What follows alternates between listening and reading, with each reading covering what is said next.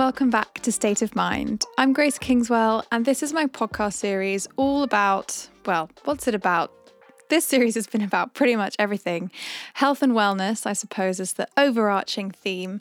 Um, but we've talked a lot about sustainability in this second series.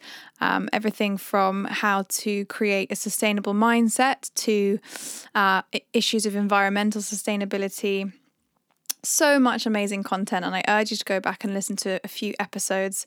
Among my favorites, um, Debbie Lewis, who's a functional medicine practitioner, and we debunk lots of nutrition myths. Um, I had Dr. Adam Gill come in and talk about behavior change um, or using behavior change to try and impact environmental change, and so much more. I am a nutritional therapist and a lifestyle medicine advocate, which basically means that I see patients one to one and I help them with chronic health conditions, you know, gut health, whether it's Crohn's or just bad digestion, skin complaints, hormone hormonal imbalances, a whole range of things.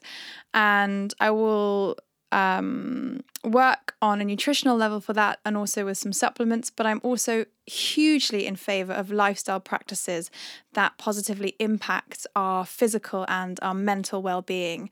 So, whether that's swimming in cold water, which is something that I personally love to do, or um, starting up a breath practice day by day, which helps your body to get into that rest and digest and chill out zone rather than this frantic, stressed state that we are all walking around in at 24 7 at the moment. So, on to the topic of this soundbite. Um, the sound bites I'm interspersing throughout this series, and they are solo episodes with just me, and they tend to be very short and concise, as this one will be too. The topic of this soundbite today is PMS, or premenstrual syndrome. So, actually, one of the questions I get most um, has to do with female hormones. So I thought it'd be really interesting just to talk about PMS because actually it's something that I personally deal with quite a lot. Although not every month, it tends to be kind of one month on, one month off. And it's funny, isn't it? Because I think as women, we forget that we have these hormones and, you know, we suddenly get so angry with the world or with the people around us and we have this huge mood swing or we really withdraw and we get very sad and depressed and you know we might just spontaneously cry at the tiniest thing. And i think we have a real tendency to beat ourselves up about that. I certainly do.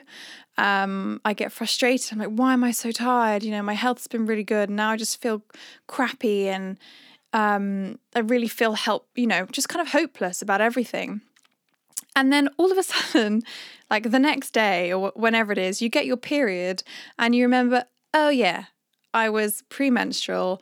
That's why I was a bit of a psycho. So, PMS affects as many as three in four women across the course of their lifetime. And each of us individually will have about 400 periods in our lifetime. That's 400 possible opportunities to be moody, angry, sad, sensitive, and just a bit crazy sometimes. Um, and I think it can feel unfair that we have this uh, monthly um, ordeal, but I think it's so important to remember that our hormones help us create life and bring life into the world. And actually, we're doing an incredible thing month on month. Um, so, symptoms of PMS um, can be anything from mood swings to anxiety, low libido, depression, headaches, backache, cramps, bloating and digestive weirdness. Basically, you can go from constipation one day to diarrhea the next, and that has to do with estrogen.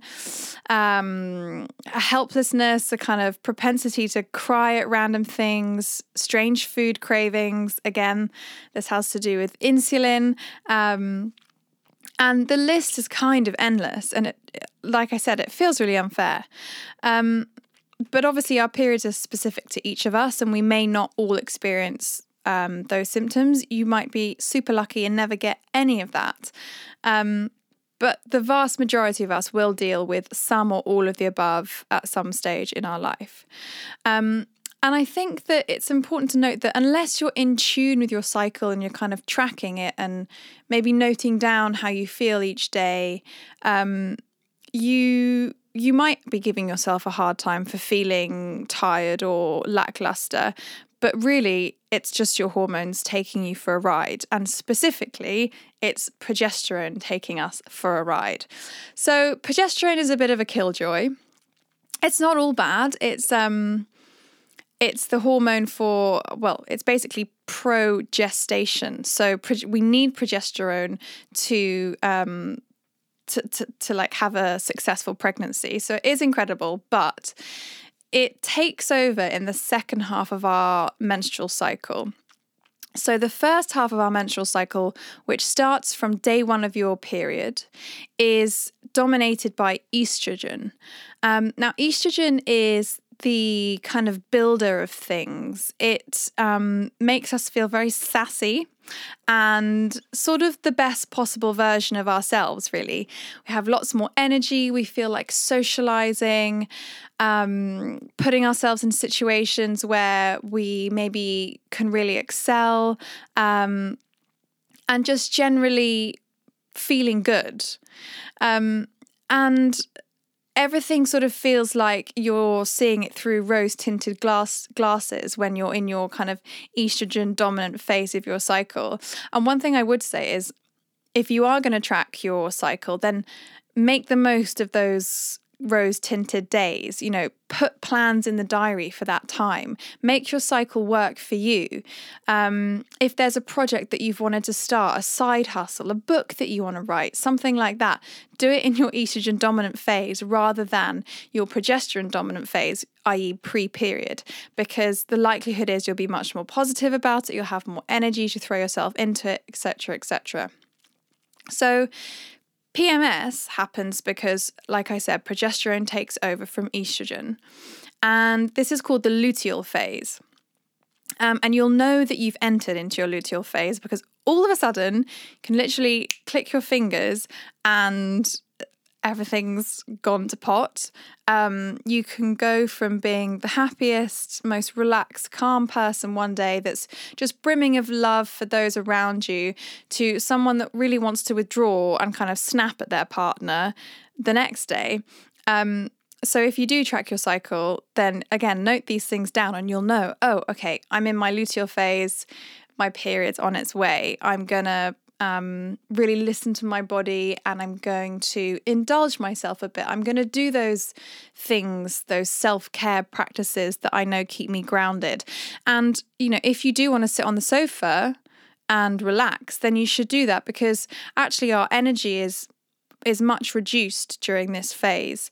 Um, but again, having the knowledge allows you to think, okay, it's actually fine to miss the gym class because I'm going to be in my estrogen dominant phase soon and I can smash it then. But right now, I just need to sit on the sofa and have a bowl of pasta.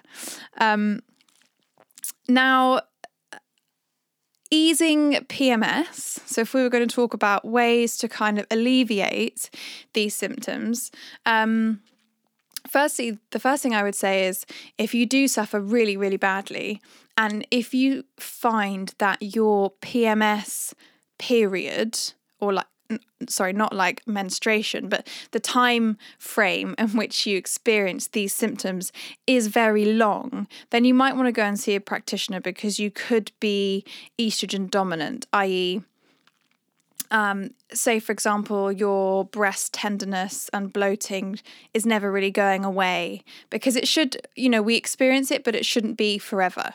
It should be a short period and then we move on to the next phase. But anyway, I'm not going to talk about estrogen dominance in this in this podcast. So going back to easing PMS. So the symptoms that I listed earlier of of PMS are very similar to um, having low blood sugar. So it's the same kind of symptom picture that you would have when you have low low blood sugar, sort of dizziness, fatigue, headaches, anxiety, irritability, and um, so, one of the best things that you can do is to eat as if you were balancing your blood sugar. So, that means eating regularly and having good amounts of protein and healthy fats at every meal. Um, and less of the very sugary carbohydrates, the quick release carbohydrates, which are going to spike your blood sugar really fast and then bring it crashing down. Um, same goes for caffeine. So, in our progesterone uh, phase, the luteal phase, um, you may find that you sleep, uh, your sleep is much lighter. Personally, I can never sleep before a period, and I kind of always know that it's coming because my sleep just gets so disrupted. Um, and obviously, caffeine has a half life of 12 hours, which means that if you have a coffee at midday, which still, you know, doesn't feel late in the day, you have lunch, have a nice coffee afterwards, well, there's a quarter of that coffee still in your system at midnight. So it's basically like taking a swig of a cup of coffee right before you try you're trying to go to sleep. So, avoiding excess caffeine and those ups and downs that you get from it will help your energy levels and also improve your sleep, which obviously helps energy levels. Um, one thing I would say is gentle exercise, but don't feel like you have to hit the gym really, really hard or do that HIIT workout. Um, the exercise will help to decrease stress levels and also help to clear any excess estrogen left over from the first half of your cycle, which is what I was talking about earlier. Um, because one of the ways we detoxify estrogen is through our sweat. Um, and exercise, as we know, boosts our feel good endorphins, which is exactly what we need in uh, the period just before we menstruate, because it's often when we feel just a bit rubbish. Um, food should be really nourishing. I think a little of what you fancy goes a long way. Um, I do think that we should avoid it's hard, isn't it? People always crave, we always crave, myself included, like chocolate, and you just want to, you know, oh, I've got my period, um, I deserve this, or I need to eat this cake to make myself feel better. But if you arm yourself with the knowledge that, um, that really, really sugary food is likely to make you feel worse in a couple of hours, and that actually what your body would love is let's say, a delicious brunch with some gorgeous eggs and avocado and healthy fats and hemp seeds and vegetables and lots of fiber, then you're just setting yourself up to be happier and less stressed and healthier. Um, the reason I say lots of fiber is because progesterone actually tends to cause constipation. Um, I'm sure some of you listening will think, oh, yeah, I do actually get a bit constipated before my period. And then when you get your period, all of a sudden it's like you have these like strange period poos. Um, so uh, drinking lots of water pre-period as well will help to keep things all regular.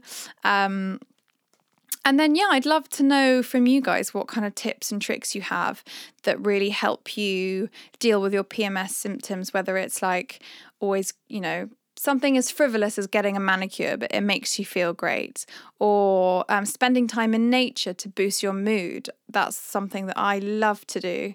Um, I said at the beginning, I'm a huge advocate of cold water swimming and cold water therapy. If I wasn't feeling it because uh, I was premenstrual, I wouldn't, you know, I wouldn't go. I think everything always comes back to this idea that I'm really trying to get across in all of my social channels and with the podcast and everything that I put out, which is you are your own best doctor. Um, obviously, modern modern medicine is fantastic, but no one knows your body like you do, and you will know what's right for you at certain times of your cycle. So, really tap into that and listen to your body. What's it telling you?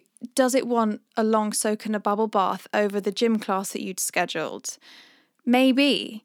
You know, does it want um does it want um some nourishing, uh, healthy fats via, you know, a lovely piece of salmon and some veggies rather than um, maybe a, a, a meal of a sort of raw salad, which is kind of hard on the digestion and cold. You know, it's really using that power of, of understanding your own body to help you in your everyday life and empower you to make decisions that will ultimately have your best interests at heart.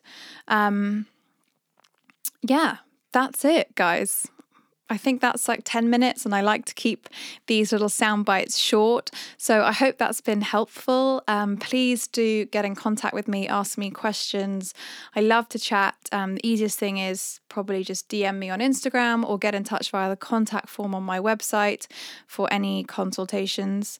Um, and yes, I would love it if you could leave a review for the podcast.